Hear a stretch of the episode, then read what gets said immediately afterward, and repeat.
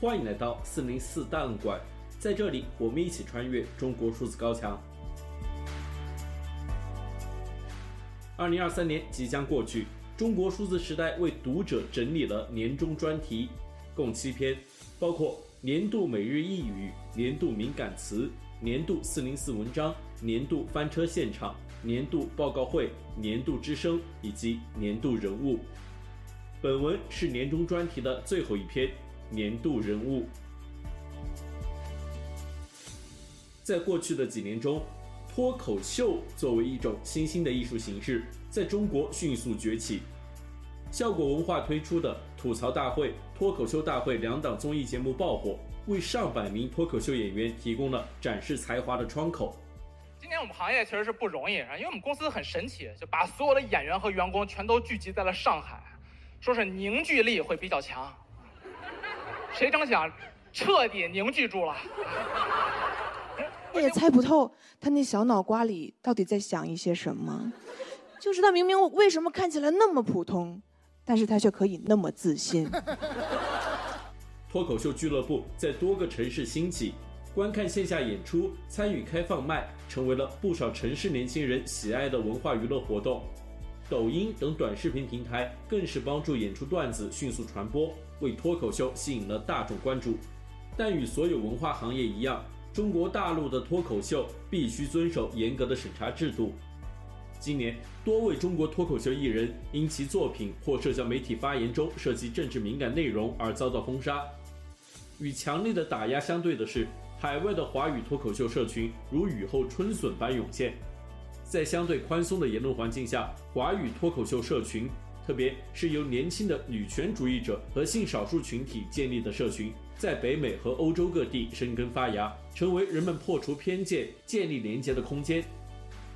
尽管身在海外，中国庞大的言论审查机器依然是房间里的大象。一位海外女权脱口秀的表演者说：“只要还有家人在中国，我们就永远没有真正的自由。”我们很小心谨慎，但我们在努力着。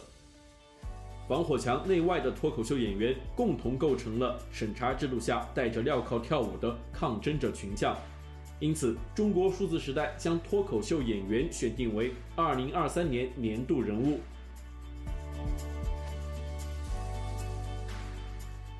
当下为人所知的脱口秀是起源于英美的艺术形式，直译为站立喜剧。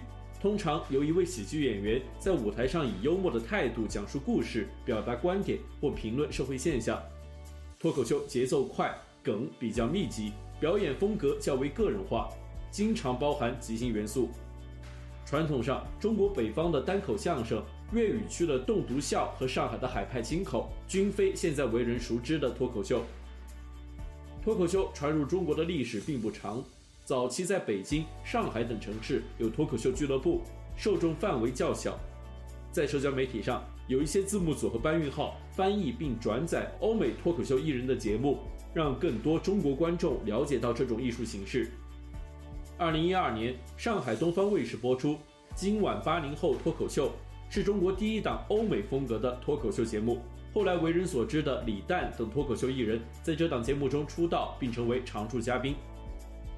直到二零一七年，吐槽大会及脱口秀大会等节目问世，脱口秀才变得广为人知。节目也造就了杨笠、李浩石、池子等等新秀。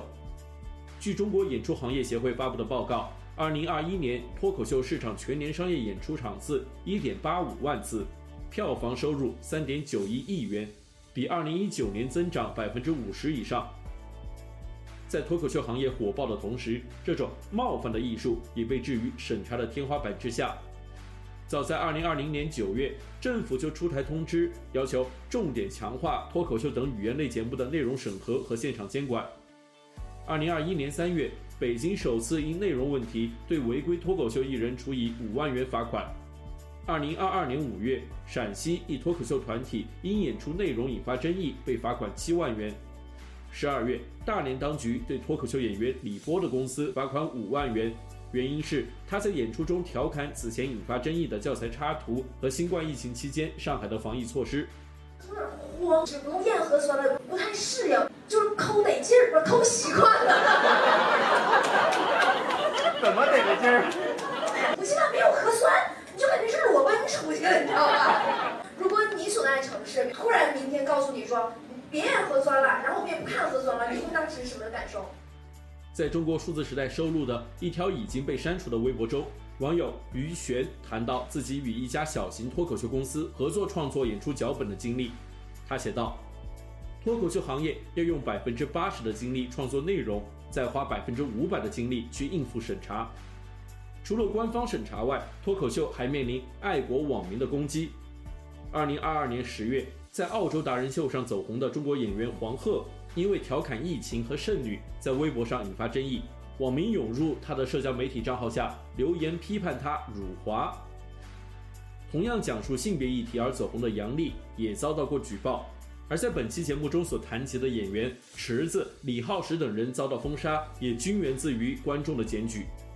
在中国数字时代所收录的一篇遭到审查的由上海官媒《新闻晨报》于二零二一年发布的文章中显示。由普通民众组成的志愿者参与线下剧场演出的审查。文中作者写道：“志愿者需经过政治觉悟、法律法规等考核，并签署保密协议。现场发现的问题必须反映给工作专员作出判断。”此外，端传媒的一篇观点文章也详细记录了中国演出行业审查外包的现象。端传媒的文章写道：“一个可怕的信号是。”在相当规模的网民对于军队、对于民族国家概念、对于绝对秩序和绝对服从的条件反射式的捍卫中，在那些可以即刻触发煽情机制的语言习惯中，在捍卫解放军不可亵渎时，仿佛与体制合而为一的时刻里，我们能清晰看到声势越来越浩大，无从质疑，甚至无从不配合的，对于作为一套压迫系统的国家机器。对于国家暴力，尤其军事暴力的无条件认同，通过将审查外包给研究时间更充裕、更熟悉黑话与潜台词的外围志愿者，不仅可以精细地筛出审查的漏网之鱼，一旦面对批评，也可以将审查解释为对民众自发自愿的热情的回应，而非政府的强力干预。而随着举报受理渠道的制度化，审查外包进一步来到人民群众的汪洋大海。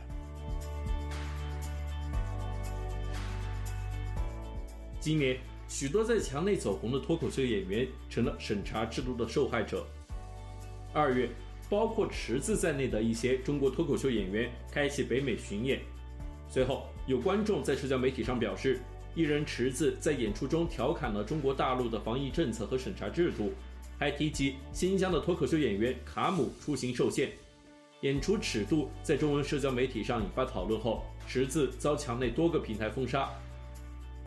根据中国数字时代测试发现，微博将池子设为禁搜词，仅显示少量男微用户发言；其本名王岳池则不显示任何结果。百度则将池子的百科词条删除，豆瓣也设置禁搜，并将其艺人简介页面下线。抖音将王岳池设为禁搜，知乎则清理了池子相关内容，仅保留少数负面评价。随着池子的演出引发争议。笑果旗下艺人孟川也疑似因政治言论被秋后算账。二月二十二日，网上流传的一张截图显示，孟川的微博突然遭到禁言。据悉，孟川去年在白纸运动抗议期间，对南京传媒学院的抗议学生表达了赞许。在一条微博中，他写道：“希望我的软肋能成为南传孩子们那样的硬骨头。”截至目前，孟川的微博已被解禁。五月，政治原因让中国脱口秀迎来一张千万元罚单。艺人 House 李浩石在演出中用军队口号“作风优良，能打胜仗”形容自己领养的狗。我去上海以后就收养收养两条流浪狗，严格来讲不是流浪狗，我们是从家附近的一座山上捡回来的两条野狗，我们都不算救助他们，因为他们在山上那个。食物链的这个完全不需要我们的救助，我们只是相当于变形计，可能是连一下城里的生活。那两个狗，它们确实在山上就是食物链的顶端。我看到它们第一时间，我感觉我不是在看它，我是动物世界的拍摄现场。就两个狗追一个松鼠，像炮弹一样发射了出去。那你平时看到一些狗，你会觉得很萌，心都要被融化了，你会想到这些词。我看到这两个狗的内心只闪烁出了八个大字：就作风优良，能打胜仗。微博用户不愿透露姓名的曼联球迷天某不点名质疑其侮辱解放军。作风优良、能打胜仗这一口号源自中国领导人习近平2013年的讲话。五月十五日，演员 House 发布微博致歉，对于演出中使用了非常不恰当的比喻表示愧疚和后悔。笑果文化也随后发布了一封致歉声明，强调已第一时间对 House 进行了严肃的批评，并无限期停止他后续一切演艺工作。五月十七日，中国演出行业协会发布公告称。李浩石肆意篡改演出申报内容，出现严重侮辱人民军队的情节，并要求会员单位抵制李浩石。同日，北京市文化市场综合执法总队对笑果文化作出处罚，没收经营所得一百三十二万，罚款一千三百三十五万，无限期暂停在北京所有演出。处罚的依据是，演出中出现严重侮辱人民军队的情节，造成恶劣社会影响。House 和效果被罚后。有网民起底最初在微博上提出质疑的不愿透露姓名的曼联球迷天某，曝光了他的姓名、教育背景和工作单位等等。资料显示，他是央视制片人，曾获得官方认可的先进个人称号。根据自由微博收录的信息，该博主在一条已删除的微博中写道：“我的姓名、身份证号、手机号、户籍地址、邮箱、QQ 号等等一切都被人发在了境外某网站。”谁站在我身边，谁又站在了对面。而还有一些人则认为，House 侮辱军队理应受到处罚。有网民呼吁调查现场观众，称现场居然还有那么多人笑，笑的人也要查一查。前环球时报总编胡锡进称支持严惩 House 和效果，同时表示应该给予机会，不需一棍子打死。随后，胡锡进也被骂上热搜，并删除了相关微博。微信公众号“运气是王维”在说几句效果被罚一千三百三十五万中写道：“如果舆论习惯了大鸣大放，一旦触碰敏感内容就会万劫不复，结果就是社会将变得死气沉沉。”而该文随后也遭到审查删除。微博用户 phone 则写道：“核酸造假的公司罚款几万块，生产假药的公司罚款几十万，财报造假几百亿的公司罚款几十万。”以上三种公司在网上也没那么招人恨。网友 Garboy 二零零二则说：“此起彼伏的举报正是这个新文革时代的重要特征。”还有网友则评论说：“人人自危、处处自我审查的环境下写段子，真的像刀尖上跳舞。在中国，真实的笑话不能明说，只能偷着乐。”现居德国的资深媒体人常平以虚构人物 House 的儿子的口吻，为未来的脱口秀演员写了一份演出剧本。他称：“有人说当时的脱口秀什么都不能讲，其实一个遵纪守法的脱口秀演员只有两个不能讲，这也不能讲，那也不能讲。我的父亲房子 House 就是这样一个遵纪守法的人。作为脱口秀演员，如果他上台什么都不说，沉默五分钟就下去了，肯定会遭人举报。”那不就是声援白纸运动吗？所以他总得说点什么。他的同行都骗他说脱口秀是冒犯的艺术，但我的父亲没有上当，他就不冒犯人，只冒犯狗。为这条史上最贵段子付出代价的不仅是 House 本人和效果文化。五月十六日。一位微博网友在笑果文化旗下脱口秀艺人 House 被指冒犯解放军的相关话题下评论，认为不应该对艺人进行永久封杀，并用饭圈的语言写道：“兵哥哥难道不都是狗哥哥吗？”这句评论遭到了其他微博用户的举报，最终这位网友被大连公安查明身份，行政拘留，理由是在网上发布涉军人不当言论。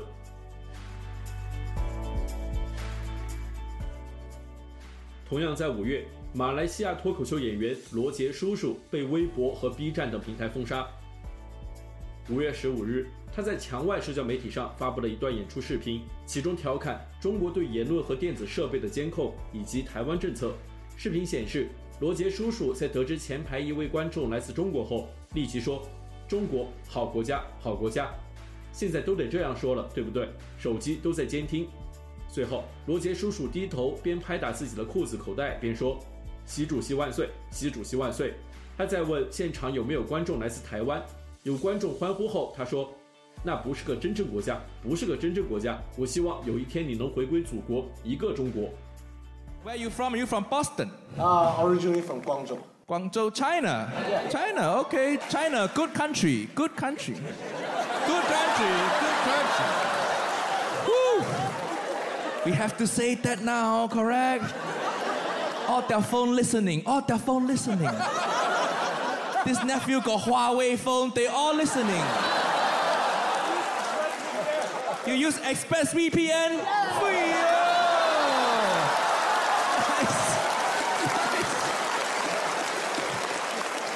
Don't let your government hear that, please.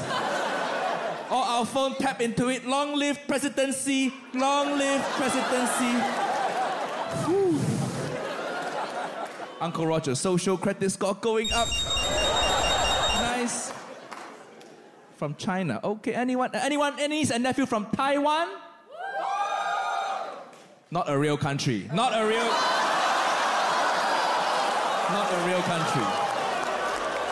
I hope one day you rejoin the motherland, one China. No, no, don't clap too hard. This is not political show. No. 这段视频是罗杰叔叔即将发布的脱口秀节目的宣传片，节目上线选在六月四日这一敏感日期。罗杰叔叔的推特写道：“罗杰叔叔要被取消了。”几天后，罗杰叔叔的微博、抖音和 B 站账号均被封禁。目前，罗杰叔叔的微博已被删除。访问原网站显示，该账号因为投诉违反法律法规和微博社区公约的相关规定，现已无法查看。而在此之前，罗杰叔叔曾公开为搭档的辱华言论向中国观众道歉。二零二一年一月，他和 YouTube 美食博主麦克陈合作拍摄了一条点评水饺的视频。麦克陈曾批评中国当局的新疆政策，并声援八九运动和香港抗议者。内容上线仅一天后，罗杰叔叔就将此视频删除，并在微博上致歉，称自己作为在马来西亚长大的华人，热爱中国文化，并不了解搭档此前不正确的言论。考虑到事态的严重性及视频本身可能造成的不好影响，在讨论后决定对其及合作内容做出全网删除处理。麦克陈随后接受南华早报采访时说：“我对罗杰的做法没有敌意，因为他很难与中共的策略对抗。但我希望他去了解更多有关中共侵犯人权的事情，因为他生活在一个自由的国家，这是他可以做的。”被封杀后，罗杰叔叔在一段英文访谈中表示，他在中国的四个社交平台均被封号。他的中国社交媒体团队告诉他，封号的决定来自上级，并非平台本身。而他已不能再去中国大陆和香港演出。他还借用网络段子说：“人生有三件事：出生、辱华和死亡。”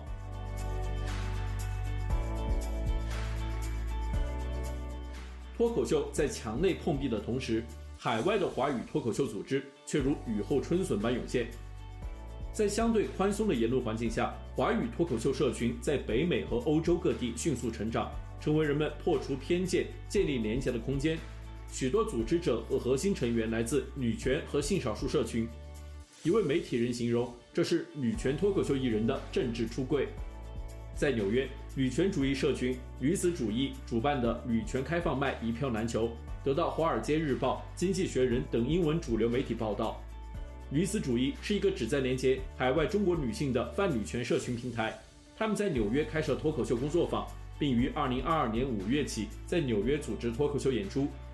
华语新媒体平台歪脑播出的一段纽约女权开放麦视频中，表演者小齐这样形容白纸运动：上一次我见到这么多 A4 白纸，还在全网 A4 腰。反手摸肚子，应该说这 A 四纸吧，从腰前到胸前，这是白纸的一小步，是中国人的一大步。另一位表演者 D 在现场唱了一段 rap，怒怼中国政治开倒车。他唱道：“当然口味清零，它只是个个例，别让我开始聊民主、自由、权利。中国是一辆庞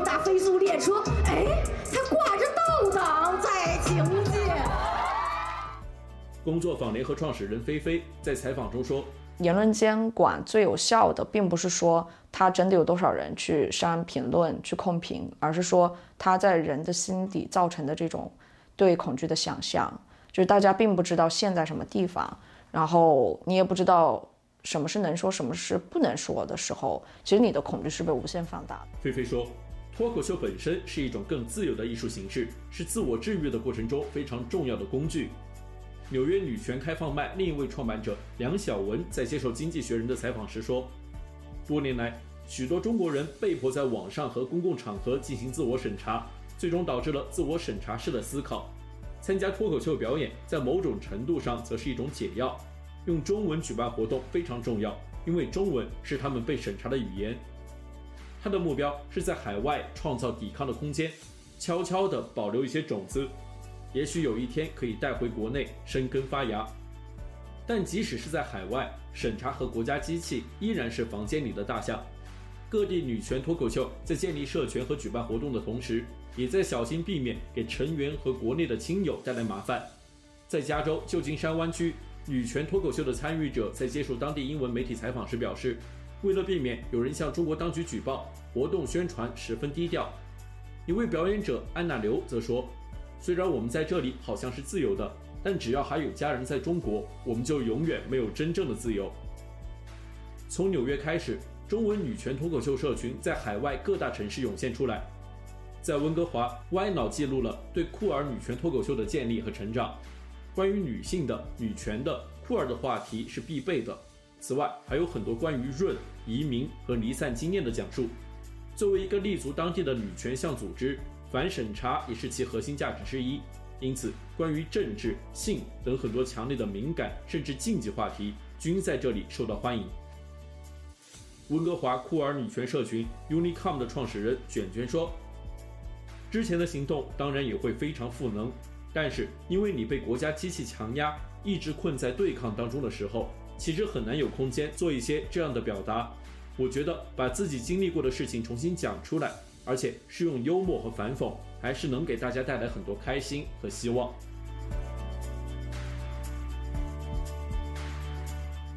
以上是二零二三年年度人物脱口秀演员的全部内容。这些身处防火墙内外的脱口秀演员们，共同构成了中共审查制度下戴着镣铐跳舞的抗争者群像。中国数字时代 CDT 致力于记录和传播中文互联网上被审查的信息。以及人民与审查对抗的努力，欢迎大家通过电报 Telegram 平台向我们投稿，为记录和对抗中国网络审查做出你的贡献。投稿地址请见本期播客的文字简介。阅读更多内容，请访问我们的网站 cdt. dot m e d i a。